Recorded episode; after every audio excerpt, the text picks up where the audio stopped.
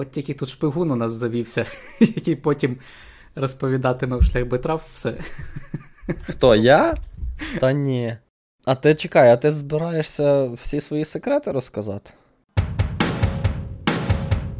Привіт вам, безкрайні степи українського всемережжя. Ви слухаєте 87-й випуск в місто Жера. Слово толку про здорове споживання в містів. З вами, як завжди, Олекса Мельник та Ігор Солодрай. А також до нас у гості завітав Андрій Рабощук. Хто це такий? Ми розкажемо найближчим часом. Привіт, Андрію. Привіт усім, привіт, пане Олексо, привіт, пане Ігорю, привіт усім слухачам. Привіт. В місто Жер це таке поважне шоу, і аби кого не запрошують на інтерв'ю, тому ну у нас зазвичай приходять головні по чомусь. Андрія можна назвати головним по СТС. СТС я на жаль не пам'ятаю, як ем... Steam Translation Server. М? О, я десь так собі і припускав. Правильно, Андрію, я розумію. Так, дякую, що даєте мені вставити слівце. так, STS це Steam Translation Server. Це, в принципі, сервер від Valve, від корпорації Valve, який займається безпосередньо локалізацією всієї продукції Valve, починаючи від крамниці Steam і завершуючи всіма поточними іграми. Угу. Саме іграми Valve. Так, так? Іг- ігра, тобто всі ну, ігри е, Valve можна там перекладати. Загалом, так, іграми Valve.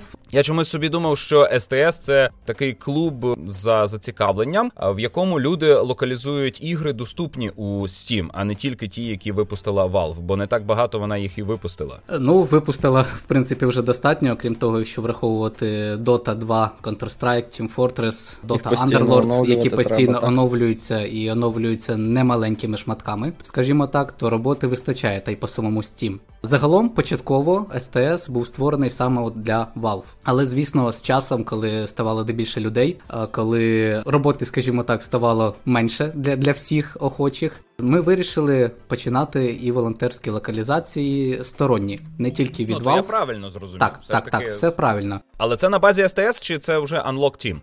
Ой, це дуже заплутано. На базі СТС це суто волонтерські е, українські локалізації від української гілки СТС. Так. Unlock Team – це е, моя окрема команда, яка починалася з однієї мови з української, і з часом ми почали збільшувати перелік на мов, які ми можемо забезпечити клієнтам, до ну, всіх європейських спочатку. Потім почали підтримувати азійські мови, і зараз, в принципі, 15 основних ключових мов ми можемо допомогти клієнту перекласти, локалізувати, відтестувати і так далі. Чекай, то це вже бізнес. Так, Це Unlock вже не- Unlock Team – це вже бізнес. Круто. Ви податки платите. А вже ж. Unlock Team, зареєстрований офіційно і два роки, як зареєстрований офіційно, і два роки ми сплачуємо податки з усіх прибутків. То ви займаєтеся лише іграми чи взагалі? Лише перекладом? іграми. Ну, а, Нічого собі. Так, офіційно Вау. лише іграми. Ну, українська не завжди. У нас 95% з перекладених ігор є українська, але вона не завжди оплачується. Дуже часто її вдається додавати лише за рахунок того, що, ну, по-перше, стаємо на коліна і кажемо, ну візьміть, будь ласка. От, Ну, або просто якби за рахунок того, що ми додаємо пакет мов. От, і ми пропонуємо, що ну ось якби є українська, давайте спробуємо хоча б спочатку. От ви подивитеся результати, і якщо вас взагалі все влаштовує, то на наступні ігри давайте думати вже про оплачувану роботу. Так, уже з трьома клієнтами нашими постійними, в принципі, так уже відбулося. Е, Один із них це польський е, HomeNet Games. Е, Вони більше мобільні ігри розробляють. І, в принципі, ми от спочатку додали їм українську безкоштовно, і одразу ж ні, другу гру також безкоштовно. Це були The Pirate Caribbean Hunt. Досить дуже популярна гра на мобільних, там більше мільйона завантажень. Ну, я за 10 років спостерігання за українською локалізацією надивився усяких збочень. Одні локалізатори навмисне піратять, ламають ігри, щоб їх розібрати і туди запхати насильно українізацію. Інші впрошують е, локалізаторів, і все це марно, і там лише один на сто не, не локалізаторів впрошують, а розробників чи видавців, і лише один на сто з тих, до кого звернулися, каже: ну добре, зробіть нам безкоштовно, не кажучи вже за гроші. А ви знайшли взагалі третій підхід, так? Ви продаєте локалізацію і на решту. А да, давайте ми ще українську вам зробимо. Українську це яку? Та неважливо. Давайте ми зробимо це все в одну ціну. Я правильно розумію? Ну, приблизно так. е, Це е, так починалося. От за останніх ну 4-5 років, скажімо так, те, що я помічаю, постійно відслідковую, змінилося ставлення і у розробників взагалі до української, і змінилося ставлення у самих українців до української ану, локалізації. Ану, ану, бо ми А ну, давай коли детальніше. за це зачіпалися, то е, це завжди негатив. А що там у тебе? Яка інформація? Ну, от те, що я практично завжди роблю, але не завжди отримую відповідь. Після за півроку після виходу локалізації української і через рік після виходу локалізації української я запитую статистику по продажам Е, саме в Україні, або якщо розробники давали, е, ну вставляли код в гру, відслідковуючи якою мовою грають, щоб вони показували, який відсоток взагалі грає з українською. Десь уже останніх два роки. Практично всі локалізації, які ми додаємо, вони як мінімум окуповуються українською. І в багатьох випадках вони навіть приносять більший прибуток, ніж до того, як була українська. Чули, Соні? Ви це чули? Курва ваша мама. Останніх два тижні приклад, який я розповідаю, ну, мабуть, всім, хто мене це запитує. е, Гра Satisfactory – це будівельний симулятор на іншій планеті. Менеджер ресурсів. Так, такий. так, так, так. Наприклад, Factorio тільки в 3D. Ось там волонтерська локалізація, повністю волонтерська. Але я розговорився з розробниками, ну і запитував, яка взагалі кількість продажів в Україні, чи хоч щось є, чи є для кого там перекладати. Чуєш, Вася, ми там гру твою переклали. А ну давай відсипай, що ти в Україні заробляєш, а на, з нами не ділишся. Так, на жаль, не працює. Це ну зараз маленька ремарка, що взагалі, а якщо шкода, ми, що вже не 90-ті, правда? Якщо ми, якщо ми домовляємося так, коли спочатку початково йде волонтерський переклад, ну потім якби це не по-джентльменськи випрошувати гроші. Правильно? Тобто, якщо ми початково домовляємося за щось, то тоді так, це потрібно слідувати. Але якщо вже сказали волонтерська, ну то вже значить волонтерська. Ні, ну чисто по-пацанськи вони могли би зрозуміти, що тут варто. Ну, ну, то що там, Так що от, там так от, а, станом на жовтень 2018 року, коли вони відкрили свої офіційні дані, там було 500 тисяч копій в Epic Store продано. З них 2,5 тисячі були продані в Україні. Ми трошки, Так. трошки підрахували, враховуючи там всі знижки, це вийшло трошки більше 30 тисяч доларів. Прибуток з України. Зрозуміло, там якісь вирахування йдуть на Epic, там ще якісь вирахування, але якби самі розумієте, ну це досить Добре, то це не прибутки, а збори. Почекай, то це, це з України чи. Ну, це от лише в Україні. Це лише в Україні Ага. продажі. Вони у них немає зараз коду, який відслідковує з якою мовою грають. Ну, окей, але знаючи статистику, скільки грають українською, то це але, мабуть, але все одно небагато. це якби Україна, так? Суть в тому, що вартість локалізації була б, ну, залежно від е, рейту, в залежності від кількості за слово, це було б від 800 до 1200 доларів. Тобто, в принципі, як мінімум, вона окуповується 100%. І уявіть собі, що зараз якби е, гра вийшла в Steam кілька тижнів тому. І частина тих людей, які купляли в Epic Store, вони також купили в Steam. І зараз у них там, якщо також вираховувати там певними алгоритмами, у них вже там за е, кілька сотень тисяч придбаних копій в Steam, і з них, ну от поки що ще немає статистики, ще місяцю не пройшло. З них українців також буде багато. От тому, якби говорити, що українська не окуповується чи її не варто, це ну вже міф, який потроху, ну останніх, особливо останніх два роки, він відходить. Ну це ж залежить. Тобто гра може бути з невеликою кількістю тексту, і ніби ну, тобто, якщо українська локалізація дуже дешева, наприклад, так, тому що мало тексту, то вона звичайно окупиться. Там тобі треба дві копії продати, чи там 20. Так? А якщо говорити про ігри, про які люди мріють і плачуть, то там сама локалізація дуже дорога, тому про це є Ну, такий міф. Ну, знову ж тобто, таки, знову ж таки, по- порівняно дорога. По-перше, чим більший текст у грі, чим більше його, так зазвичай, якщо брати великі компанії локалізаційні, вони одразу роблять знижки, тобто зменшуючи свою стандартну ставку, роблячи її менше і менше. Якщо брати, наприклад, Disco Elysium, так, які от нещодавно там збирали підписи, збирали голоси на те, яку мову Мгм. додати, вони ігнорують мої листи просто і, і всі звернення, і в е, каналі Discord, і листи на емейл, і я їм в Твіттері постійно пишу. О, то все нормально, бо я вже почав переживати, що насправді все добре, а я чогось не розумію в цьому житті. Ні, ні, вони ігнорують. Так, ми нарешті повернулися до звичного стану. Підписів було 11 тисяч е- за українську мову. От, і ми також підраховували, що в принципі за тою вартістю, яка зараз є для України, з тою кількістю слів, яка там є, ну заявлено мільйон, але все ж таки я думаю, що там і повтори є, і пам'ять перекладів допоможе, і ну, дублікати, тому, звісно, менше може бути слів. За самими самими максимальними підрахунками, гру в Україні повинні купити десь там 200 чоловік. І це просто як мінімум окупить вартість локалізації, яка буде порядку 20 тисяч доларів. Стоп, стоп, чекай, чекай, 200 людей мають купити, щоб окупилося. е, Я не зрозумів. Я точніше скажу. Це скільки гра коштує? Тисячу баксів? Та Е, ні. Ні, 100 баксів. Ти якось дорого оцінюєш. Більше 500, 500 чоловік, якщо не помиляюсь. 500. А, ну 500 Да. так. Угу. Хоча ні. Бо податки, платформу тримачу. Так, зрозуміло. Коротше, є тренд, що українською люди грають більше, і в Україні ігри купують люди більше. Справедливо так сказати. Справедливо, і, до речі, от е, чому ще також це справедливо? От зараз не знаю, ну я думаю, ви приблизно мого ж віку за 30 трошки. Я ще маленький. Я, А. я зовсім трішечки, Да. Кра- крапулечку за 30. Зовсім трішечки. Ось е, це основна маса зараз людей, які купують ігри. Тому що це ті, хто, скажімо так, чиє дитинство прийшло на 90-ті, початок 2000-х. Це якраз бум ігор в Україні. Комп'ютерних, консольних, будь-яких. От і зараз більшість цих людей в основному або програмісти, або вже досить такі якісь мають оплачувані роботи, і більшість з них купують. Купують ігри, купують підписки на Netflix, Amazon, на, на фільми, ходять в кінотеатри, купують підписки, підписки на Google Play Music і YouTube і так далі. Ті, які оплачують патреони, ну це все приблизно от наша когорта, от середній там вік, ну 26, 30, 36, десь так. Ну, тобто вік е, пересічного геймера у світі західному. Так, і в нашому він приблизно такий самий, і це вік якраз от найбільшої платоспроможної е, аудиторії. Бо Україна це Європа. Так. Трошки інша ситуація з мобільними. А в мобільних Україна і українці платять більше. Причому дуже часто українці платять більше в мобільних іграх, ніж вони б заплатили одно- одноразово за комп'ютерну гру.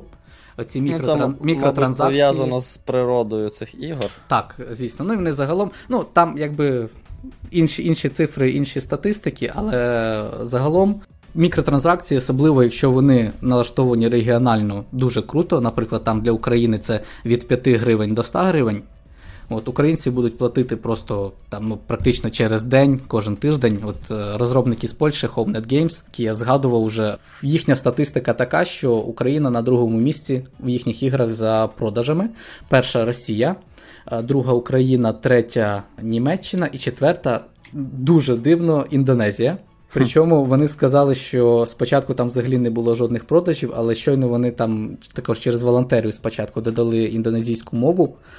Продажі просто в рази збільшилися. Виявляється, що там всі так само, як в Україні, кидаються на кожну наявну е, локалізацію, і щойно вона є, одразу гроші входять туди. Те саме можна сказати Цікаво. зараз про Польщу, про Турцію, про Чехію. Ну, е, про народи з загостреним відчуттям національної ідентичності. так, ті, які вважають себе трошки пригнобленими, е, приниженими. От, на, кого, на кого не звертають увагу, ті зараз так намагаються. От. Слухай, Андрію, я хочу вивідати твої секрети бізнес-успіху. Розкажи мені, як ти взагалі почав, як взагалі з'явилася Unlock Team. І ти казав, ви підтримуєте щось там 15 мов, то це вас скільки? 50? 100? Скільки людей? Ну і взагалі там. Ну, може, деталі е, бізнес-моделі може не розкриває, то мало що. Просто цікаво, як це сталося. Для початку я би хотів з'ясувати, чи це основний вид е, зайнятості, Так. чи є ще якась робота. А, так, прожити? поки, поки що це не основний вид зайності, А, тому ну що все, він, я зітхаю з полегшенням. А, він, він нестабільний. От, е, ну, в принципі, це будь-якого перекладу, будь-якої сфери стосується. Він нестабільний, непостійний заробіток. Е, Навіть якби там вони були менше, але постійно, було, було б, звісно, краще. Е, Загалом я маркетолог, е, ну, вже з 10-річним стажем. В- освітою чи за станом душі? І, і за освітою, і за станом душі, і за, Ага. і за покликанням, і за роботою. Ось. І перекладами я займався ще коли навчався в університеті. Я фріланс-перекладом займався в різних сферах. Потім це закинув через основну роботу. І десь в 16-му році, от просто як е, не знаю, за одну мить. Побачив запрошення на переклад однієї гри через форум, от долучився, і буквально через е, пів місяця я одразу побачив запрошення на СТС. Також туди долучився. Побачив запрошення в шлях Бетрав, зрозумів, що я не потягну поки що три, три команди. Ну вони Ось. там відбиті, так. Да. Ну, що значить В хорошому Ну, я маю на увазі, що вони беруться за величезні проекти за без винагороди будь-якої. Це стара тема. Ні, ну зараз якби ж трошки по-іншому. Ну, я давно там не, не знаю в деталях, як в них там справи, але так. Ну, так, знову ж таки, ремарка. Я думаю, в них зараз все досить е, непогано налаштовано в плані розвитку і бачення себе, себе як е, в майбутньому, так, так і там через рік, через 5 років. Мгм. Ось, поки я був в СТС, спочатку. Просто на чистому ентузіазмі до ночі, до третьої, до четвертої сидів, перекладав. За півроку дослужився до редактора. От за цей же час я зрозумів, що я українську розумію і знаю не, не так добре, як, як, як, як хотілося, як взагалі може бути. Да й до цих пір так само вважаю. Ось, і вже тоді почали потихеньку з'являтися думки, що напевно хочеться щось своє окреме, тому що СТС тоді мав досить такі великі обмеження. Це були ігри Valve, а не було часу ні на що інше, і люди всі були сфокусовані туди. І СТС вже. Ну, я чув, там є якась винагорода для перекладачів, але це точно не компенсація праці, так? Була винагорода раніше. Е, Раз на рік СТС проводив такий міні-марафон е, для перекладачів. Піврічний він був, коли за півроку можна було заробити 500 е, доларів на гаманець Steam. А, да, це ще не й гроші. Так, ще й на гаманець Таке. Steam. А в принципі, за два роки, за два таких марафони, я заробив там тисячу доларів, і це все було витрачено на ігри, на подарунки іншим. Придбав собі Steam контролер, Steam Link, не знаю для чого він Ага. зараз. Ось Ну чого, в мене є Steam контролер, не скажу, що він. Ну, такий контролер поганий. так, а от Steam Link, після того як вони створили застосунок на телефон, він якби став зайвим. Угу, угу. Ось і десь з 2016 року я почав вже працювати над першим, скажімо так, зародками своєї команди. Ми почали думати, як можна е, заробляти на перекладах. От почали шук- взагалі роздивлятися, які є команди. Коли я дізнався про величезних локалізаторів, скільки приблизно вони заробляють, і як взагалі у них відбувається все всередині. От я почав. До речі, як ти про Так. них дізнався? Це ж на форумах, мабуть, не пишуть, це треба контакти. Так, спочатку, Всякі спочатку це були. Просто в інтернеті шукав, ну, взагалі команди, так, як вони працюють. Багато хто з них е, закордонних, а глобальних, вони пишуть досить таки багато статей. Взагалі про роботу е, локалізаторів, як величезних спілок, так і маленьких, дають якісь поради. З них також можна, в принципі, собі трошки зрозуміти, як вони працюють. Так як я на своїй основній роботі також частково проджект менеджером був, то я почав ну, якби потрошки розуміти, що взагалі як там у них відбувається всередині. Потім, відвідавши кілька їхніх вебінарів, на, на виставки, на жаль, не дійшли руки. От відвідавши кілька вебінарів, взяв їхні контакти, почав їм писати, розписувати, намагався в кілька з них потрапити. До речі, певний час працював на одну команду, поки не знав, що вона з Росії. І у них навіть не було можливості заплатити українським перекладачам. Це Ashes of Gods. А, ні, ні, Ash of Gods це була а, шлях Бетраф команда. Ну, подібна історія. Та команда, ну це локалізатори All Correct. Вони глобальні, вони дуже багато перекладали для а, Wargaming. І Ага. зараз, здається, вже закінчили.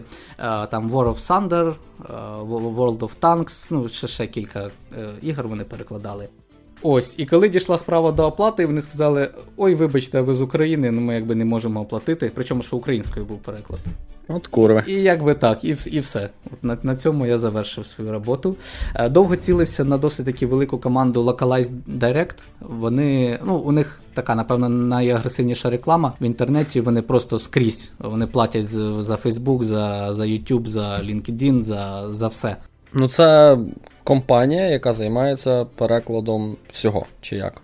Localized Direct, е, здається, вони також суто іграми.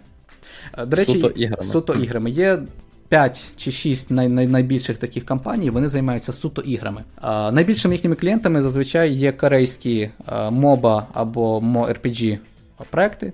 Де там Мгм. 400, 500, 600 тисяч слів, де що, щотижня оновлення, от, і вони фактично за рахунок цих компаній живуть. Є там 3-4 основних клієнти, а все інше це вже там з'являється, не з'являється, то вже таке. То вже якби сторонній заробіток для них. Це, це яка компанія? Українська? А, ні, ні, це не українська. Серед українських, серед Ага, українських таких немає. Та- та, я ті, ті, зрозумів. що, да, ті, що працюють за кордоном. Ось, і так потихеньку, потихеньку, спочатку з однієї мови української додавати, потім до нас, е, мене зараз, напевно, поб'ють, долучилося кілька російських перекладачів небайдужих. От вони також з волонтерськими. І в принципі, от одразу, коли вони долучилися, ми зрозуміли, що треба збільшувати список мов. Угу. І оскільки ми, у нас там вже було кілька проєктів, які ми виконували з іншими перекладачами, я почав з ними більше знайомитися, дізнаватися про їхній досвід. І ті люди, які мені подобалися, я запитував оцінку користувачів цих мов, як їм подобається, не подобається переклад. Для деяких перекладачів я замовляв перевірку редакторів через фріланс. От, І так потихеньку-потихеньку команда збиралася. Зараз так, 15 мов, 40 основних перекладачів. Там практично на кожну мову це по два перекладачі. От, На деякі є більше. Стабільних із них 15 от, по, по кожному на мову, і всі інші, там, якщо потрібно, то додатково запрошуються. Коли uh-huh. я почав, коли я почав, почав перший такий ну, організований проект, загалом це був Funding Paradise які, яка гра вийшла два роки тому. Там досить прикольно вийшло. Ми домовилися з розробником. Повністю підтримувати всі переклади, які там є. Більшість з них волонтерські відкриті, тому люди долучалися будь-хто. От, Але з нашої команди там практично під кожну основну мову була людина-редактор, яка слідкувала за якістю. Так, також ми, в принципі, знайшли ще кількох перекладачів на рідкісні мови: там каталанська, е, чешська, угорська, іспанська. Ну, це не рідкісна, так, от кілька мов. То це як робота на півставки. Можна так це зрозуміти? Чи ні? Чи це все-таки не робота, це все-таки більше волонтерство? Ось, ну, Я намагаюся зрозуміти, яке місце оця твоя діяльність займає в твоєму житті.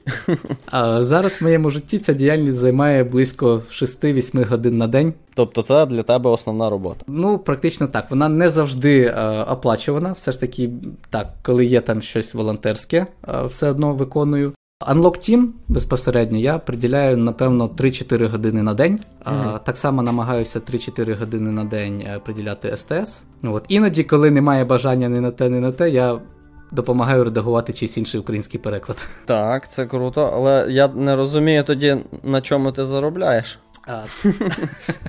Якщо не секрет, звичайно. А ну до декларацію покажи. Та-та-та. Ну, знову ж таки, коли це вже, в принципі, можна сказати, останніх два роки, коли ми працюємо з кількома мовами, ми, в принципі, як будь-яка команда, яка от надає послуги з перекладу кількох мов, ми беремо менеджер менеджмент фі.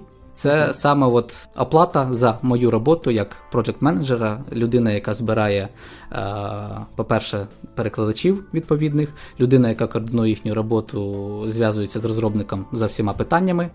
Плюс у нас є технічні спеціалісти, які допомагають з розбиранням ресурсів, якщо потрібно, е, локалізація ресурсів, е, шрифти, малювання, домальовування, там, якщо потрібно ще якась ну, от саме mm-hmm. така технічна робота, на яку у розробників часто не буває часу. Ось, в принципі, більшість цих грошей йде на податки після того, коли отримуєш гроші за переклад. От. Ну і там залишається також, звісно, звісно, нам. Ну тобто, я правильно розумію, твоя основна діяльність це переклад ігор офіційний. І за ті е, гроші, які ти на цьому заробляєш, ти живеш? Е, Ну ні. Окей. Так, так як я маркетолог, так я працюю в маркетингу, це основна моя діяльність, це, скажімо так, денна робота. І потім ага, є, тобто в тебе так, все-таки дві роботи. Так, дві роботи. І є, цього... ну, Зараз зараз є дві роботи, але от плани за рік-два все-таки перейти повністю на перекладацьку е, діяльність. І ще це виглядає що... реалістично. Е, так? Виглядає досить реалістично. Я ще поки, чесно кажучи, не знаю, чи це буде суто ігрова діяльність, чи все ж таки мені е, потрібно буде брати додатково редагування в інших сферах. Досвід уже також є за, за, за ці роки. В медичній менше, а в інших більше. Ось, але от все-таки з ігровою діяльністю так, це досить реально. Я так, також от зараз підтримую досить такі тісні стосунки з проджект-менеджерами з інших таких великих компаній, в тому числі от Localize Direct. На минулому Game Gathering в Києві ми з ним познайомилися, роз, розговорилися після його лекції. Він досить відкрито відповідав на ці запитання. Я зрозумів, що там в цій сфері грошей вже кури не клюють. Знаю про компанії, які недобросовісні, які ну, можуть просто реально брати гроші ні за що і робити неякісну роботу. Моя задача все-таки зробити якомога якісніший контент, надати найякісніші послуги розробникам для того, щоб потім з наступними іграми вони зверталися саме до нас. Тому що ну, мене не цікавлять, напевно, більше одноразові проекти, мене цікавлять довготривалі стосунки. Один, ну, також так. також можу, це напевно не таємниця, це один із таких е, бізнес-планів і те, на що я націлений. Я спілкуюся більше зараз з видавцями ігор, ніж е, саме з розробниками, для того, щоб з ними створювати саме такі довготривалі стосунки. Ну, це має сенс, так. Так, на кілька ігор. Е, звичайно, більшість із них, скажімо так, з великих видавців, у них вже є свої або внутрішні якісь локалізаційні команди, або у них вже досить такі налаштовані стосунки з іншими великими компаніями, які займаються безпосередньо перекладом ігор уже там 5, 10, 15 років. От, Такі також є ті команди, які перекладають от проекти AAA. От, Але все-таки от скажімо так, обіцянки, якісь попередні домовленості, вони є, вони завжди будуть. Е, звісно, прикро, коли бували випадки, коли просто зривається угода, незрозуміло з якої причини. От просто от завтра мені мають прислати вже текст, і ми вже визначилися, скільки буде коштувати. Все домовлено. Ми підписали е, там, підписуємо контракт, надсилаємо їм. І мені приходить на наступний день сповіщення, там, вибачте, Андрію, ну от ми вирішили зараз або тимчасово призупинити співпрацю, або там взагалі скасувати. І буквально там через місяць я бачу, що ця гра, на яку ми домовлялися, вона виходить з 15 мовами, або там 10 основних мов. От І коли я вже звертаюся до цих видавців, вони ну там ми знайшли інших, ми знайшли дешевших.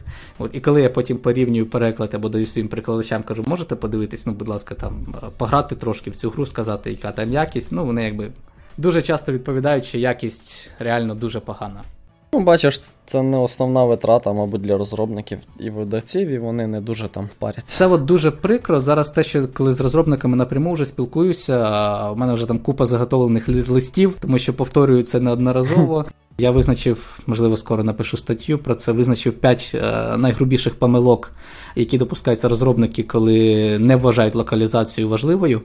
От, І потім вони витрачають реально більше грошей, витрачають ресурсів для того це виправити, що якщо там починають думати про локалізацію вже після виходу гри в Steam, наприклад. От. Uh-huh. Де в залежності від рушія, іноді буває дуже важко переробити гру для того, щоб вона підтримувала інші мови. А щодо от, е, низької якості, також хотів сказати, це досить таки велика тенденція в світі. Є турецькі компанії, які просто настільки знецінюють роботу, вони за таку безцінь пропонують свої послуги. От, І на мене рік тому вийшла одна така кампанія і сказала, що ми от хочемо бути вашими партнерами, подивилися ваше портфоліо, прикольно. Чи можете ви перекладати 15 тисяч слів на день? Без Google Translate. От, Щоб ви розуміли, в середньому перекладач ігровий може перекласти якісно 3-5 тисяч слів. Це за повний, за повний робочий, робочий день. день. І в залежності від складності тексту, іноді буває таке, що навіть півтори тисячі слів за день. Угу. Щоб ви ще краще зрозуміли, в одній серії серіалу приблизно 600 слів, від 600 до 1000 слів. От прикиньте, що людина сідає і за день перекладає половину сезону угу. або навіть більше. Що серйозно 600 слів? Ну, зазвичай в одній серії на 40 хвилин. Я займаюся чимось не тим. Там мова про те, що в іграх більше тексту зазвичай. І там, наприклад, якщо брати. Німецьку мову. Секунду, секунду, в мене спалахнула ще одна дуже важлива ремарка е, для тих ідіотів, які стверджують, що ігри це вам не книжки. Так, ігри це вам не книжки, бо в книжках так багато тексту немає, як в іграх. Так, зараз в середньому ігри Ну, якщо брати стрілянки, якісь от AAA, так, це в середньому від 100 тисяч слів до 300 тисяч слів дуже просто. Тому що зараз в стрілянки додають якийсь лор, якусь інформацію, там, крім діалогів, вже багато речей. Якщо ми беремо рольові ігри, там, звісно, одразу в 2-3 рази можна збільшувати, це там від 500 тисяч, ну, дуже легко може бути слів. Так. Навіть інді зараз ігри доходять до кількасот тисяч дуже спокійно. Так, ну з бізнесом в тебе все добре. Розкажи трохи, як там е, справи взагалі з СТС. Е, я пам'ятаю, коли тільки українську додали в Steam, була там великий ажіотаж був в нашій сфері, і всі туди поперлися. Потім, як завжди, 95% людей, які туди поперлися, нічого не робили. Потім там були якісь типу чистки. Потім, я пам'ятаю, були скарги. А потім про кумівство розповідали страшні байки. Та, якесь там кумівство. Потім, е, я пам'ятаю, були скарги про те, що дуже важко туди потрапити, тому що тестові завдання не розглядають. Отакі речі відбувалися. А потім типова історія про те, що адміністраторами якогось українського напрямку є росіяни, Та-та-та-та, і вони саботують діяльність. Що там взагалі зараз? Розкажи нам, бо ми не знаємо. Ой, тут стільки про СТС ходить чуток і історії, що іноді навіть ми самі в них починаємо вірити. Я особисто поділяю СТС на до мою еру і після мою еру. Це ну тобто, коли я коли я приєднався а, в 16-му році, а, звісно, там тоді трава була зеленіша, все було зовсім по-іншому. Дора Бущуцька ера. Загалом, які чутки наполовину правдиві. Додати українську мову в СТС спромоглися, якщо не помиляюся, троє хлопців з Донецьку і з Луганську. І так вони російськомовні були, і саме завдяки ним, в принципі, українська з'явилася в Steam. Вони були першими перекладачами, коли тільки-тільки от з'явилася наша гілка. Причому, якщо я не помиляюся, вони початково перекладали його взагалі десь витягуючи тексти самостійно і потім надсилаючи їх Valve. Коли створився вже нормально СТС, е, їх також долучили і вже почалася от їхня робота. Вони тривалий час були е, модераторами-адміністраторами. Потім долучився надзвичайно талановитий професійний е, Олег Куліков. Апсо, який Цього хлопця ми знаємо. Play.ua, так. так. Ну його думаю, всі українські, всі споживачі українського вмісту знають. Ось він також тривалий час був там. Не знаю, чесно кажучи, чому пішов. Коли я долучився до СТС, він уже не був модератором. От, Скажімо так, старшим модератором став Дмитро Кузьменко. Він і зараз со-шеф, він е, досвідченіший, тому в принципі, його, напевно, можна назвати головнішим адміністратором. Так, щодо адміністрації, для цього потрібно розуміти взагалі, як влаштована ієрархія СТС. Є е, ну, всі волонтери, зрозуміло. Є а, е, найнижча ланка це перекладачі-волонтери, які можуть перекладати, додавати будь-які свої пропозиції до будь-якого наявного тексту в СТС. А, Далі йдуть модератори, які можуть а, підтверджувати або не підтверджувати цю заявку, і також там додавати свої варіанти. І є наступна ланка це адміністратори, які вже саме якби фінально затверджують цей текст, який потім буде йти на імпорт в Steam, в ігри і так далі. Тривалий час у нас адміністраторів не було локальних взагалі. Було 4 працівники Valve, які відповідали за всі на той момент 27 мов, зараз 29. І так, за українську відповідала зрозуміло росіянка, тому що якби вона ну, там трошки розуміла українську, з нею курва. можна було спілкуватися. А росіянка це мається на увазі, вона російського походження. Вона в Штатах працює, так, вона російського як? походження ага. працює у Valve. Всі адміністратори були виключно працівниками Valve. Це ну там, в принципі, одна із політик Логично. Valve, що вся. Всі, хто там керують якимись командами, так вони всі працюють там, тому що це для спілкування простіше, у них немає різниці в часових зонах. У нас 8 годин з ними різниця.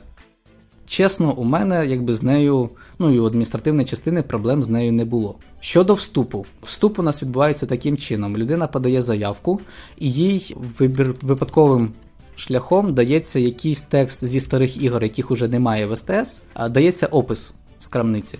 І ця людина перекладає цей опис, надсилає цю заявку, і далі її розглядає хтось із модераторів або адміністраторів. Останніх три роки цим займаюсь я. От, І скажу вам, що кожного року зі 120-150 десь заявок на рік, а з них проходить 5-6 е, чоловік. Всі інші це або дуже низька якість, ну прям ну просто от взагалі жах, або банальний Google Translate. Цього найбільше. 90% ті, хто не приходять, це Google Translate. Ну це логічно, але я пам'ятаю, скаржились, що дуже довго розглядають. Що ти надсилаєш заявку і там місяцями можна чекати на відповідь. Це було, поки ти не прийшов, так? Ні, це в принципі було в основному таке відбувається, коли от у нас я згадував про марафон перекладацький, коли у нас просто немає часу дійсно перевіряти заявки. Це в основному е, з початку вересня до кінця грудня. Тому бувало таке, що дійсно могли чекати. Зараз uh я раз на тиждень перевіряю всі заявки, там 11 заявок ліміт. Я ну, намагаюся раз на тиждень, можливо, іноді частіше перевіряти і одразу давати відгук. Були скарги, коли люди писали, що ви не пояснюєте, чому я не прийшов. От, Коли ага. коли ну, я якби пишу, що мабуть. дивіться, ось Google Translate, ось div-checker і ваш переклад, і просто 100% збіг, які можуть питання бути. А, ну я думав, що там що підходить там і так далі. Також є нюанс, ті люди, які долучаються, навіть ті, які проходять що дає Steam взагалі за те, що за участь в СТС? Він дає значок перекладача. А, отримали Це... значок і, і звалили? Ну, так, так? Е, суть в чому? Цей значок буває е, чотирьох рівнів: перший базовий, далі бронзовий, срібний і золотий. Але для того, щоб отримати перший базовий рівень, потрібно е, як мінімум 6 місяців перекладати не лише норму на місяць. У нас є там, вираховується за певними алгоритмами, норма перекладу на місяць. Там, наприклад, 20 рядків і 150 слів. Ось, коли виконуєш цю норму на місяць, отримуєш один рівень. Якщо за місяць ти переклав найбільше з усіх, і там п'ятірка таких людей, вони отримують ще один рівень. Для того, щоб отримати значок, потрібно 12 рівнів мати перший. Тобто це півроку бути в п'ятірці, ну, топ-5 е, найбільших перекладів. Ага. От, Або рік працюєш і тоді отримуєш значок. І от ті, хто долучаються, коли вони кажуть, а дайте мені значок, а я кажу, почекайте, у вас нульовий рівень, для цього треба попрацювати. А, ну я так не знав, ну тоді а, ні, у мене нема часу. Треба. Ні, ну тоді все. дякую, до побачення. так. Я хотів запитати, що там взагалі, скільки людей? От от скільки зараз там зареєстровано, чи як це сказати, і скільки з них взагалі працює? Ось, а це от, якщо чесно, я дивуюся, яким чином шлях Бетрафу вдається тримати таку велику кількість активних людей. Зараз у нас зареєстровано 350 перекладачів. Ага. З них активних е, в місяць ну, до 10 максимум. Ну, але це типова ситуація. Це типова. Ну... СТС є ще така фішка, що ну, це загалом не тільки в українській гілці, а загалом ми не видаляємо неактивних. Ми взагалі, в принципі, я навіть не знаю, чи це можливо, технічно, ну, напевно, можливо. От Не видаляємо неактивних, вони просто є собі і є, висять там собі. Ми раніше проводили. Щоквартальні звіти, що відбувається взагалі, куди ми рухаємося, і з кожним разом на ці звіти приходило менше і менше людей. От uh Останній звіт такий був е, місяць тому, і було аж 5 чоловік. От Тому ми зрозуміли, що напевно їх краще. Це були як наради зустрічі онлайн. Тому ми зрозуміли, що напевно будемо їх просто писати, описувати. Активність низька, але серед тих, хто зараз активний, до речі, це от величезний плюс. Також років два тому до СТС долучився мій брат. Також почав перекладати дуже непогано. От, Також навчається дуже круто. Він їм в Unlock Team зараз є. От, І долучився. Е, думаю, також е, ви знаєте, досить активний перекладач Тарас Синюк, містер Бонд. О, я знаю цього хлопця. Так. Е, так. І от цей хлопець зараз у нас досить такий величезний генератор ідей. Е, що ми будемо робити далі. Тому що ми якось з Дмитром Кузьменко більше в адміністративні ці всі справи там редагувати і так далі, і туди. От, А Тарас А він е, придумує е, щось. Так, так, реально придумує. І от ми разом зараз ну, вже тривалий час розмірковуємо, плануємо взагалі подальшу роботу СТС. Можливо, ну, можливо, це буде зовсім інша модель, також бізнес-модель. Ми зараз також розробляємо новий контент, взагалі плани на те, що ми можемо надати, що ми можемо запропонувати е, і учасникам СТС, і взагалі людям, які люблять українські локалізації, в тому числі стріми. Дуже сподіваємося, що досить скоро ми їх запустимо на постійній основі. Будемо спочатку, звісно ж, стрімити ті українські ігри, які робили ми. Ну, саме українські локалізації, які робили ми. Потім перейдемо на інші українські локалізації. Далі думаю, що ну, стабільно з'являтимуться нові українські локалізації, з якими ну, можна. Ну, це теж зараз тренд такий. Чим би ти не Користуючись нагодою, я хочу запропонувати співпрацю оцього вашого напрямку нового, який ви будете опановувати з нашою спільнотою PlayStation Україна. В тому сенсі, що ви берете у розробників якусь е, копію гри, е, і ми її стрімимо у нас у спільноті на нашому вже більш-менш каналі розкрученому, чи показуємо у себе в величезному і дуже круто модерованому. Ось. Це так підлизуйся. Ну, то давай попрацюємо з цим. В майбутньому якомусь. Тим паче, що у вас на PlayStation вже є певний доробок. Так, ціл, цілком це цілком імовірно, це це дуже круто. Ну, я зараз секунду я запишу. Я ще про кому хотів уточнити. Я недавно писав новину про те, що дилогія кома вийшла українською мовою, але я так і не зрозумів, як її купити першу частину на PlayStation. В блозі про неї вони написали. Я отримав да, відповідь від розробників. Там, у зв'язку з тим, що вони змінили видавця, першу частину зняли Угу. Потім її практично з нуля перероблювали, тому що ну, вона вже вийшла там 5 років тому. І зараз вже подали заявку на додавання коми yes. в PlayStation. Тому там, здається, місяць проходить, поки гра з'являється в PlayStation Store. Ну, десь так. Тому обіцяли, що вже ось ось вона має бути, вона буде оновлена. Там будуть оновлені якісь спрайти, текстури, кілька механік. І буде знову ж таки випущена от дилогія як два в одному. О, круто. Ну я, мабуть, тоді і візьму. Мене зацікавило, але я не хочу другу частину без першої, а першу не можна купити. Ну в принципі, там е, особливо нічого не втрачаєш, якщо не граєш в першу, але для більшого занурення в світ, для більшого розуміння, що взагалі відбувається, хто ці головні герої і чого саме так. Перша ну потрібна. Добре.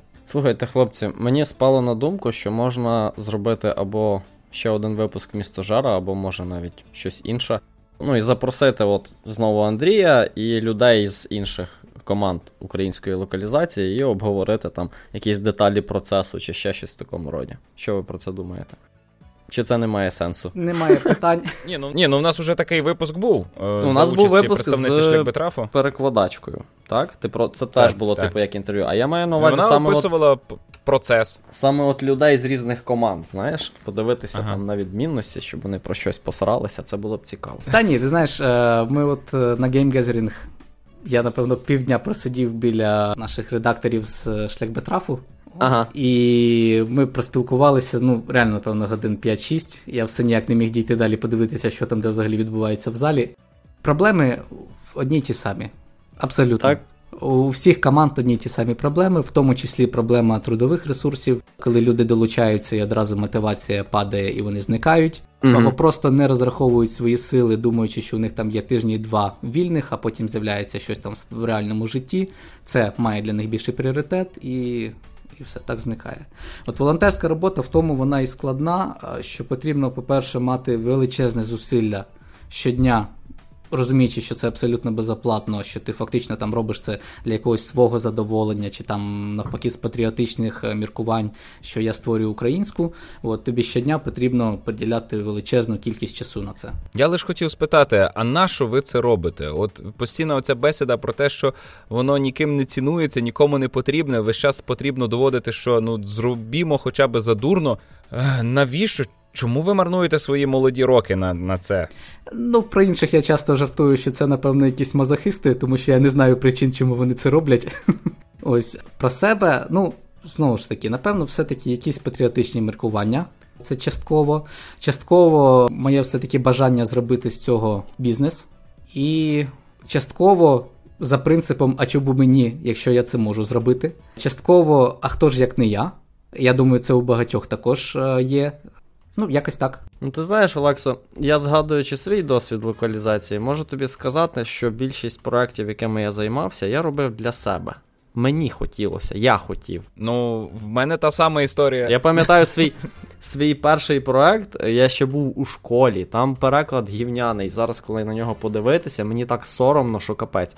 Але я був у школі, я був фанатом героїв 5, я тупо сів і сам переклав, по суті, все.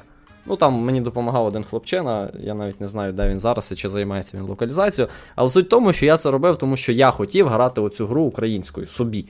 Ось, а вже те, що я там її десь виклав і хтось інший її пограв, це було другорядно. От. І ну, вже якщо говорити про шлях Бетрав, то можна говорити про ті всі аргументи, які от Андрій навів, так, там і патріотизм, і хто ж як не я, і так далі. і так далі. Але в першу чергу це для себе.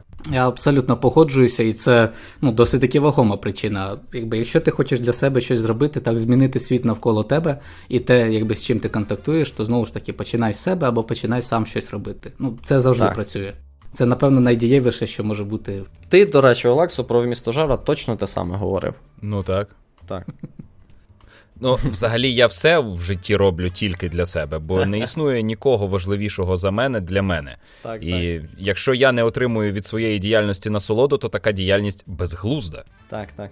Я хотів до чогось красивого, возвишеного підвести, але таке пояснення мені подобається більше. Воно, по-моєму, українофобів навіть більше злить, ніж історії про патріотизм. Бо патріотизм це дуже розмащене і спаплюжене поняття. Вже трохи скурлене, так. А егоїзм те, чого в українців насправді дуже мало, те, що в нас погано розвинуте, у нас немає самооцінки і у нас немає здорового егоїзму. Нам це знищили. І от е, визначення, що я роблю цю волонтерську працю, бо я так хочу. Я так сказав, я так хочу. І все. І, і що так, людині так, сам так. Ну, навіть ну, про мене, мені, наприклад, дійсно подобається бачити своє ім'я в титрах. Це дуже приємно, коли закінчуються титри. Я... А як приємно, коли тобі хтось пише: О, твоє ім'я в титрах. Я заради цього тричі пройшов метро. Так, приємно, коли кажуть, що, блін, слухайте, ну у вас реально ну, крута локалізація. Коли ти там, і ти розумієш, що там ті ночі, які ти сидів, е, вичитуючи слова, вичитуючи помилки, е, граючись з фразами, підбираючи жарти, ти розумієш, що вони просто, ну, хоча б для одної людини, крім тебе, вони сподобалися, і я вважаю, що це того варте. Реально, якщо це подобається хоча б ще комусь, крім тебе, якщо недостатньо там самого себе, то це реально круто. От, до речі, на рахунок того, що да, люди роблять для себе. Днями звернувся до нас перекладач, початківець, і це вже не перше таке звернення, подібне, яке я бачив. От е, немає українських локалізацій взагалі, або як кіт наплакав, я вирішив займатися сам. Я кажу: слухай, а які ну от е, немає українських локалізацій? Як ти проводив дослідження? Ти якби да, їх шукав, чи чи ти там не знаєш взагалі? Ні, от я знаю, що немає українських локалізацій, все, я не знайшов. Ну про це всі знають. А як ти шукав? Ну, ну якось, ну я знаю просто, що їх немає. І це, от, до речі, одна з проблематик українського суспільства, що люди навіть ну не задумуються, що вони можуть бути. Просто зараз вбиваю в Google ігри українською.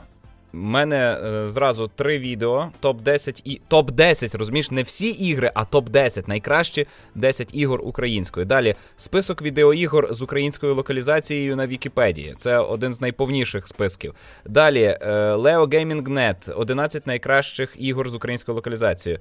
Е, потім SBT Localization, список від шляхбетрафу. Далі е, Steam Community пропонує Steam ігри українською. Там, по-моєму, весь повний ультимативний список всіх ігор, які доступні на платформі Steam українською Є такий сайт класний. Let me Google it for you.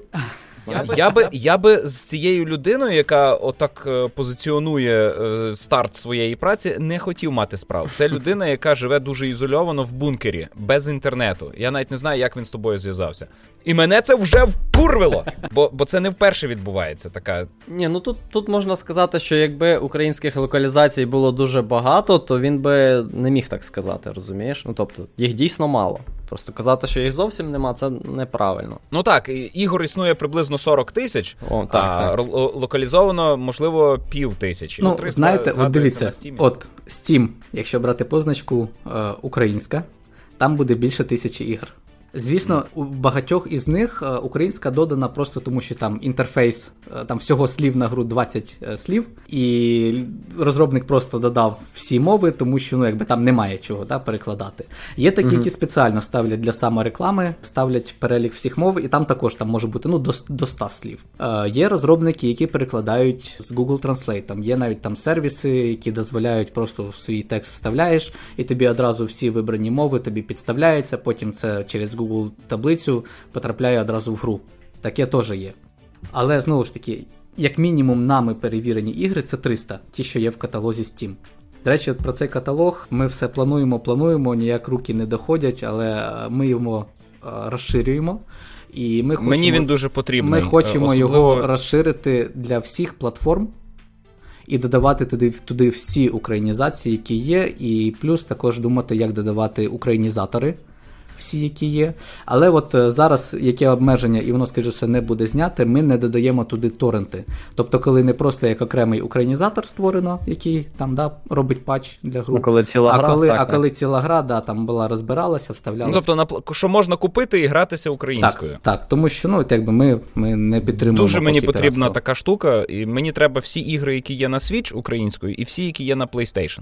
Ну, ну на Switch їх, напевно, менше, хоча от зараз більшість розробників, які роблять е, порт на PlayStation, вони, в принципі, одразу роблять порт і на Switch. І ще таке, от бачу, що Half-Life Alyx е, з 23 березня цього року має українську мову офіційно в Steam. І ходили чутки, що вона буде портована на PlayStation VR. Чи невідомо тобі, е, що завезли туди частину локалізації стосовно інтерфейсу PlayStation?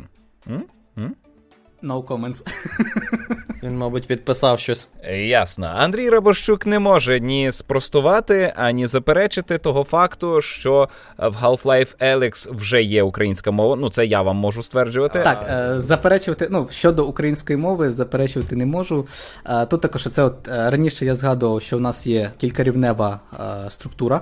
Так, є е, перекладачі, модератори, адміністратори. От, І я казав, що там раніше була е, російськомовна у нас адміністратор. З минулого року всі локальні головні редактори е, в кожній мові вони стали адміністраторами. Тобто, в принципі, ми тепер повністю відповідаємо за те, що входить в Steam, що не входить. Тобто, в принципі, якщо там є помилки, то це ну, наш недогляд. Mm-hmm. От е, і зараз Дмитро Кузьменко і я, Андрій Рабощук, от ми від української мови є адміністраторами, і це також дає додатково нам певний доступ до е, тих речей, які не дають всім е, перекладачам. І в тому числі от так сталося з е, Half-Life Alyx, і так само сталося з Dota Underlords. Е, ці речі перекладаємо суто, от ми вдвох. І, Молодці. Так, і тексти Ну, якби ми бачимо, що що оновлюється, що не оновлюється, що є, що немає, але от про це говорити е, мені забороняє політика Valve. Ну, я про те, що е, перехід Half-Life Alyx на PlayStation VR е, це цілком закономірний бізнесовий крок. Він не про імідж, е, просто це найпопулярніша VR-платформа. Тобто ринок, кількість проданих копій шоломів PlayStation VR складає половину від загального ринку VR не рахуючи мобільних пристроїв. Воно мусить там вийти. Бо, наприклад, ем, гра. Бо Олекса дуже хоче. Ні, ну було б круто. Це... Я думаю, що вийде, Олекса, не переживай. Взагалі цікава річ з VR. Я про те, що це буде перший VR-проект на PlayStation з українською мовою. Угу. Точно? Оце оце для мене феномен. А нема ще жодного? Справді? В VR нема. А ні, ні, чекай, у PlayStation VR нема, але був уже перший проект е, українською мовою. Це Арктика від 4A е, Games. Але ага. то ексклюзив на ПК. Вони на PlayStation не виходили. І це ж як Бетраф робив переклад Арктики. Угу. Ну от. Цікаво, з VR ситуація. Я планував собі під час карантину, ще там перших кілька місяців, планував купити собі якийсь шолом для того, щоб пограти в Half-Life. В Україні просто розкупили всі запаси е, шоломів VR практично всіх моделей. Залишилося там тільки якийсь no-name Windows Mix Reality і все. Там за за 3-4 тисячі. Ні HTC. Ну, це не говорить про великі продажі, ем, ймовірно, а тільки про те, що їх мало було у нас. Те, що мені казали продавці магазину, сказали, що розкуповували просто там кілька десятків за за два тижні, от просто змітали Реально люди ну, почали тоді сидіти вдома. Я і стоячи плескаю українським ПК-геймерам, я мав про них зовсім інше уявлення. Що вони грають на калькуляторах і заздрять людям, які на консолях насолоджуються сучасними іграми. Знаєш, я от е, це на рахунок того, що жалітися. Я також дуже часто згадую таке порівняння, коли розказують, от там і гра 300 гривень там, чи 400 гривень, та ну це дорого, я так не куплю. Я завжди порівнюю таким чином. І запитую цю людину, яка це каже, що не купить, виходите там в кінотеатр, наприклад. Ну так хожу. Як часто? Три рази на місяць. Оце в середньому десь буде там від 80 до, ну може бути до 200, в залежності від типу кінотеатру чи типу залу, а від 80 до 200 гривень за сеанс. Так? Тобто 240-600 гривень за 3 години, ну, по факту 4,5 години насолоди. Е, лише от е, три рази на місяць ходити в кінотеатр. Гра з усіма там знижками чи якісь безкоштовні, навіть без них, можна за 300-600 гривень купити. Зараз це як мінімум 8 годин, які ти можеш спокійно перегравати, е, які ти можеш насолоджуватися значно більше. У тебе більше занурення. Туди. Не говорячи про ігри, з яких можна не виходити. Але це гра, Андрію. Це просто гра, а кіно це мистецтво. А похід у кінотеатр це акт розваги. Це не просто собі якась забавка. Це ми налаштовуємося, йдемо через півміста, заходимо, переймаємося цим духом. А гра що? Запустив, пограв дві години, не сподобалось, вилучив. І за це платити 300 гривень. Та ну, ну це Андрій, от такий, оце, оце менталітет пострадянського простору чисто пострадянського простору, тому що лише ми ще думаємо так, що ігри це взагалі щось дитяче, що це взагалі там бісики ганяють, ви там стріляєте чортатих е, рогатих. Ну, я думаю, це Привіт, поступово мамо. відходить. Так, так. Так, не відходить. На жаль, не відходить. Ну, тобто, молодші серед, серед ну, нашого, так не- не мислять, серед нашого здається. покоління, але ж якби розумієш, що молодшого покоління у нас поки що менше, ніж старшого. Так, є таке. Так, тому. Тому от з цим ми зараз боремося і за допомогою Steam, і за допомогою поширення інформації про ігри. Я, до речі, буквально е, три дні тому е, слухав досить цікаву, це навіть не інтерв'ю, це просто блог е, від іспанської лікарки. Вона з Запоріжжя, вона російськомовна, але проживає в Іспанії вже там 20 років. І вона на абсолютно різні тематики. Вона робить дослідження певний тривалий час, і потім якби розповідає. І вона розповідала про користь і ризики від гри, ну, взагалі від ігор комп'ютерних, від, від різних ігор. Так от, вона розповідає реально настільки от об'єктивно і з точки зору медицини про користь комп'ютерних ігор, що я б, напевно, ці слова просто роздруковував би і от в пику пихав би всім, хто каже, Це, що, що це е, не можна. Це все дуже легко пояснюється. Це змова корпорацій, які намагаються взяти під рабський контроль наших дітей і щоб вони видоювали гроші. Я думаю, тут і Білл Гейтс замішаний, і жидомасони, і все це певним чином пов'язано із 5G вишками і коронавірусом. Це ж очевидно, всі розумні люди все розуміють. Білл Гейтс не до цього, він зараз чіпов, чіпуванням іншим способом займається. Таке, таке чіпування ж для чого потрібне? Щоб взяти доступ до твоєї кредитки через чіп. Ну, чіп є у кредитці, і чіп буде у тебе в організмі. Все пов'язано. Олекса, ти нагадав мені про ці вишки 5G, і мене аж тепер також аж, аж типу, Аж почало. тіпає. Ой, це також просто ці міфи. О, страшно, ці російські пропаганди, просто я. Ух. Добре. В мене ще є останнє маленьке питання. Розкажи, що там з Discord сервером українська локалізація. Що це таке, що там відбувається і взагалі.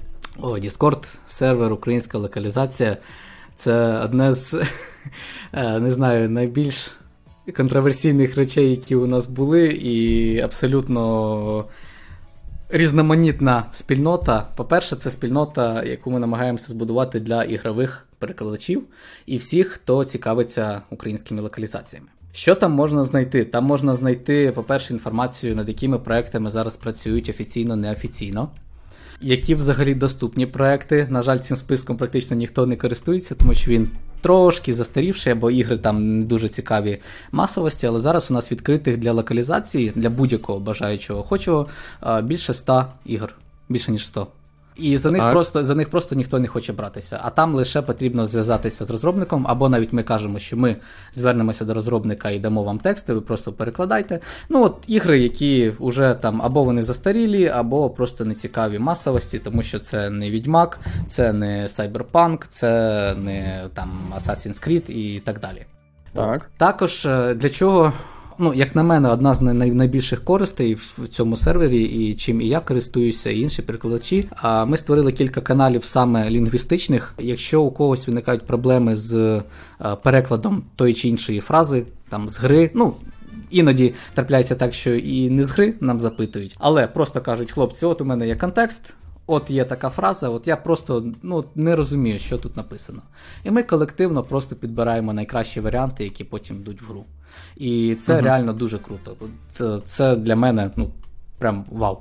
От. Також ми намагаємося там збирати всі корисні матеріали для перекладачів. Це, по-перше, словники, по-друге, якийсь ну, правопис, словник, тлумачні е, словники фразеологізмів е, англо-українських і так далі. І різних матеріалів, які допомагають з е, роботою з текстами.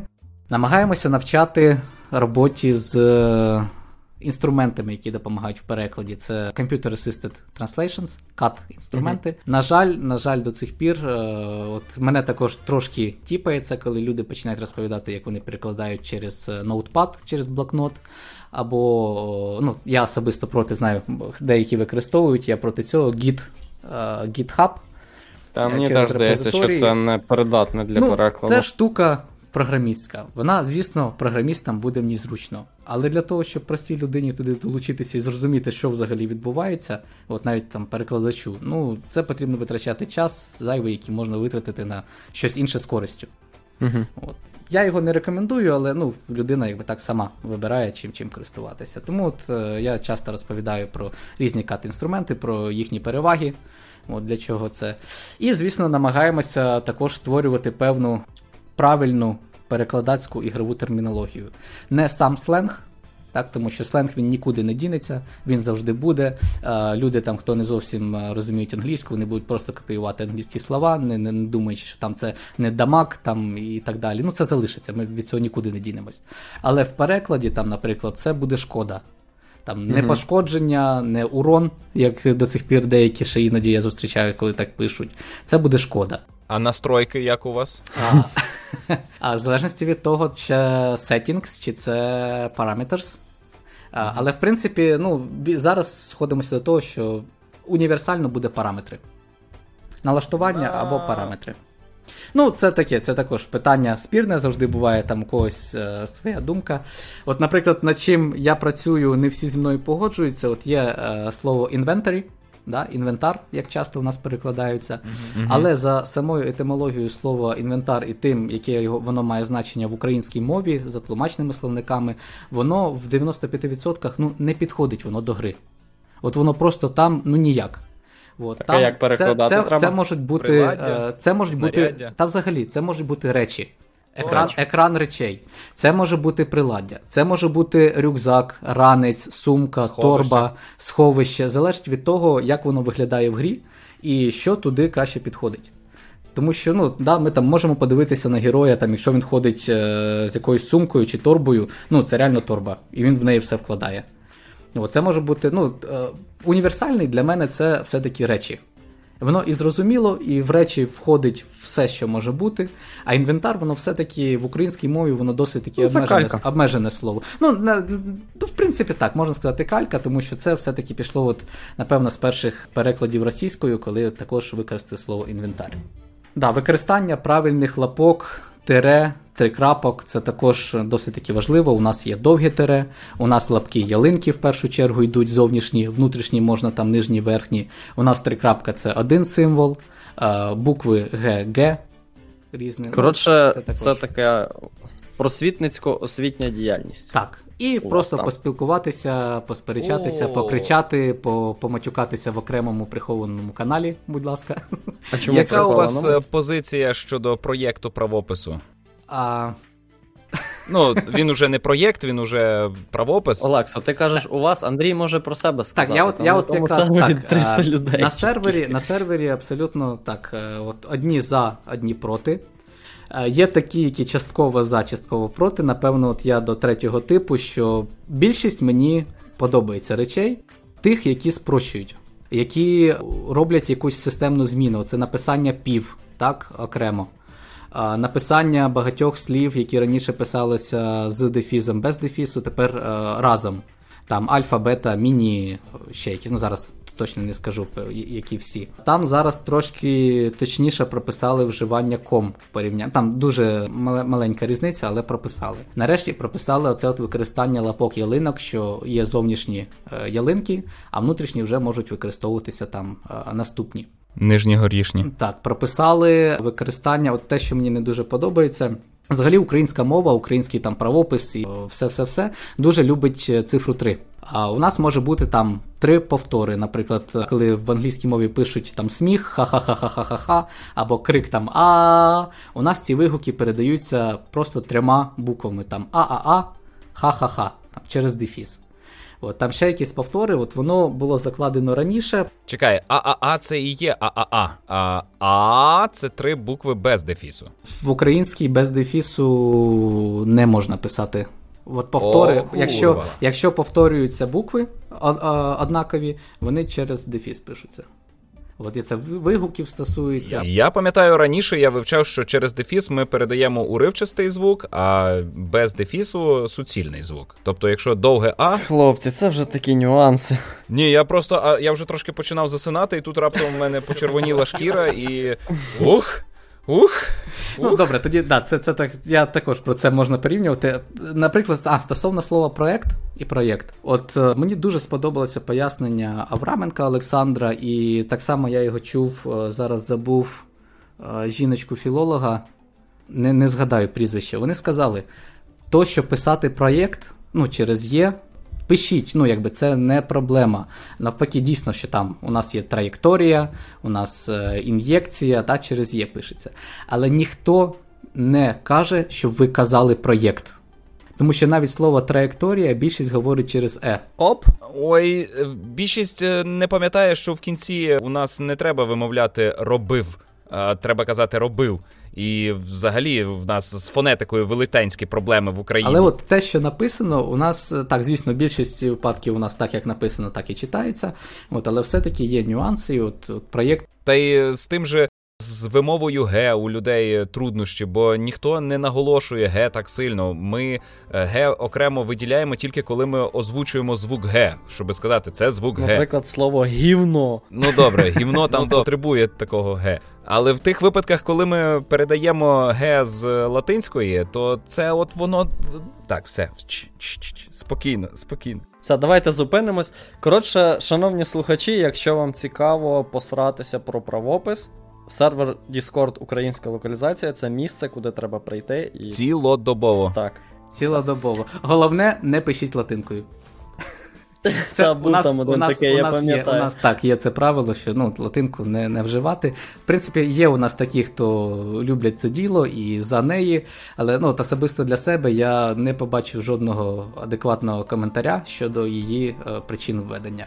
От, Але це суто моя думка. Я... Ну, взагалі-то прикольніше було б використовувати азбуку, оту, що ще до кирилиці була. Вона кльова. Там символи, як у відьмаку. Пам'ятаєте? То то прикольно, насправді. І такий приходиш, даєш документ е, росіянину, там яка, якась поганщина проти нього написана, а він не може зрозуміти, бо бо то ні латинка, ні кирилиця. О, що це таке? О, це знаєш, до речі, щось схоже я бачив. Я взагалі, ну от е, там в суперечках, так, я намагаюся одразу знайти там якісь або в книжках, в словниках, або від якихось філологів підтвердження, там або на форумах починаю ритися. Іноді це може там на півтори-дві години затягнутися, коли реально вже в принципі не важливо що там починалося. Мені головне от знайти для себе вже, чи там чи я правильно думаю, чи неправильно, там, чи помиляюся, можливо. Якщо помиляюся, ну це навпаки круто. Я тоді знайду щось, що мене там покращує. Так, І от на одному форумі читав, е, не пам'ятаю зараз про яке слово була суперечка, і тут якась людина починає писати от староукраїнською. Причому також з використанням оцих от символів, видно, десь собі встановив додаткову розкладку. І всі якби, ну, починають писати: слухай, ну реально важко читати, можеш, будь ласка, там написати українською, ну там, ну хоча б латинкою, ну тут реально дуже важко читати. І він відповідає: якщо українець не розуміє староукраїнської зразка 1600 року, то це ганьба, а не українець. І і просто і все. Ясно. Ну таким людям важко в цьому світі буде. Так. Ну, ти знаєш, живуть. Так, так я думаю, вони самі беруть на себе цей виклик і їм приємно. Може, може. Їм по приколу, вони відрізняються таким чином від інших. Добре, я думаю, нам треба завершувати розмову. Андрію. Пора порадити щось спожити. Так, у нас рубрика Радимо спожити три одиниці контенту від тебе. Так, от чесно, дуже важко було вибрати три. От Я довго вагався над чим, але от все-таки а, перше а, фільм, досить старий, якщо не помиляюсь, 2000 року, 200-річна людина. О. Так, е, з Робіном Вільямсом. Це один з моїх найулюбленіших акторів, і, напевно, найулюбленіший фільм, який я побачив в 2002 році вперше, чи в четвертому вперше, і потім щороку я його передивлювався, знаю на пам'ять всі всі фрази, і щоразу він мене просто торкає. Це екранізація Айзека Азімова? Так, так. Ну, е, у Айзека Азімова там було невелике оповідання. Ця екранізація вона в повноцінний фільм перейшла. Найбільше мене вразило те тоді і зараз, що якщо робот та впродовж 200 років намагається стати людиною, то якого дідька люди не хочуть бути людьми? От, от, та, Оце мене от, от, от, вбиває. Далі думав, які книги сказати, але насправді, от, ну, слухаючи попередні різні містажери, там такі круті книжки розповідають, що я пропущу свої. Та чого? Частково, не ну, частково, частково, частково вони Лаксон там. комікси постійно радить, чому проблема? Частково вони прогажовуються. А зараз ти скажеш, що Конституція це не комікси? Тоді е, цикл фентезі е, Колесо часу Роберта Джордана це одна з таких для мене найепічніших, напевно, циклів. Там 14 книжок. Ой-ой. Автор сам не дожив до випуску останніх книг, тому останніх три дописував за нього інший автор, якого вибрала дружина. Талановитий автор вмер, а воно досі виходить. Він він, Класно. на, він настільки він, він просто він розписав. Він знав, що він помре. Він там був тяжко хворий, і він настільки розписав в чернетках все, що він хотів додати от в останню свою книгу. От що той автор, який взявся за це, Сандерсон, він сказав: ну вибачте, але тут в одну книгу просто не влізе, тут на три книги нотаток. І насправді він нереально круто впорався з цією задачею. По-перше, ти дійсно читаєш, наче як будто би книжка була дописана Робертом Джорданом. І по-друге, він дещо її оживив, тому що ну там. Одинадцята з цих всіх вона була трошки, знаєте, якось вже так трошки мляво, а потім повертається з нереальними обертами, і ти дочитуєш, ну просто. Це одне з таких, от після Толкіна, напевно, одне з е, наймасштабніших і найпродуманіших світів в плані чарів, в плані взаємозв'язків між е, Я пропустив країнами. назву. Колесо часу Колесо часу. Роберт Джордан. Угу. Ясно. Я чув від когось з своїх знайомих про цей цикл. Він завершений, так? Так, він повністю завершений, і навіть зараз е, Amazon почали роботу над його екранізацією. І я от Амазон знаю, стільки я... всього знімають, коли Та вони вже взагалі, там, коли подивишся переліки, от вчора я дізнався, що вони Fallout починають Так, знімати. так, я теж чув про це. О, Добре. так, це, це другий контент. І третій, це, напевно, трошки самореклами. Гра To The Moon і Finding Paradise. Це серія одна, перекладена українською, локалізована повністю. А там є локалізація на PlayStation? Чесно кажучи, мені здається, її на PlayStation немає зараз. Знаю, що готується порт на Switch, і українська також повинна бути в цьому порті, коли буде. О. Коротенька гра To The Moon. Не коротенька, вона десь на 8 годин. І Finding Paradise. Ну, їх краще от грати вдвох, тому що це одна історія. Це той шедевр, який показує, що навіть в древньому рушії RPG Maker XP, які вже не підтримуються практично Windows XP, е, о, Windows 10, не підтримують сам, сам рушій. Е, У нього багато обмежень, а це 8 біт. Навіть в такому рушії можна створити просто неймовірнішу історію від початку до самого кінця. Від якої, от скільки стрімів я дивився, ну от я не бачив ще жодної людини, яка б в кінці просто не заплакала як дитя. Я кілька разів намагався почати і не знаю, якось.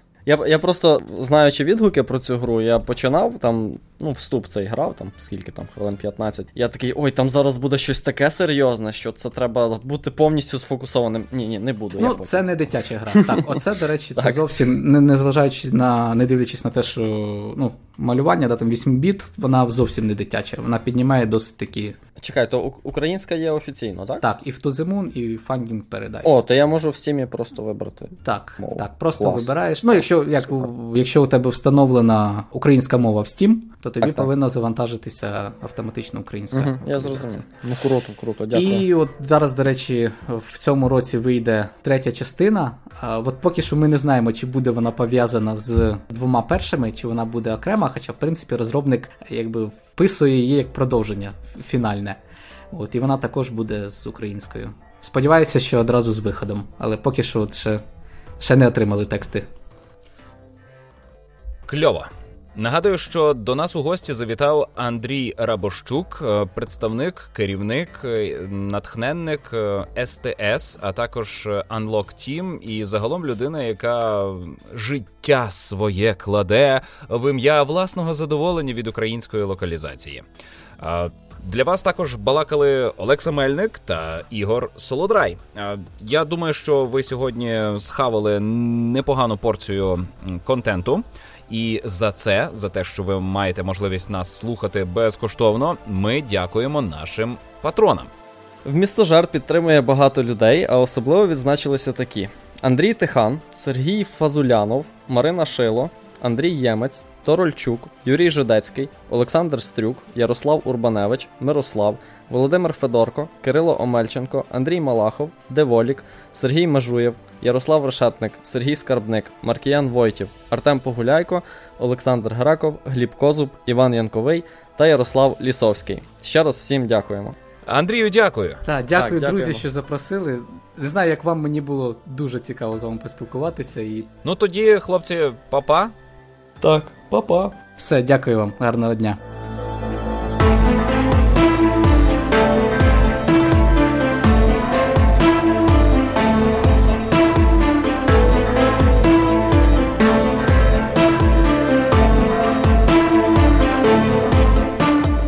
Олексо, мені здається, список дуже довгий, і треба межу тих, кого ми зачитуємо, поміняти.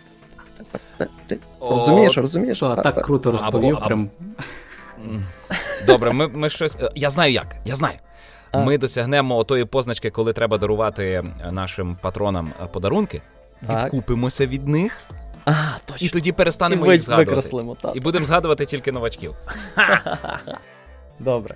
Сподіваюся, вони цього не чули, тому що народ вимикає подкаст на моменті, коли починають зачитувати патронів. А хто? Це справді, так? Тому що Да, я ж в кінці да, купу всього додаю, потім говорить. ніхто не слухає. Ні, ні, ні, ні, то одиниці.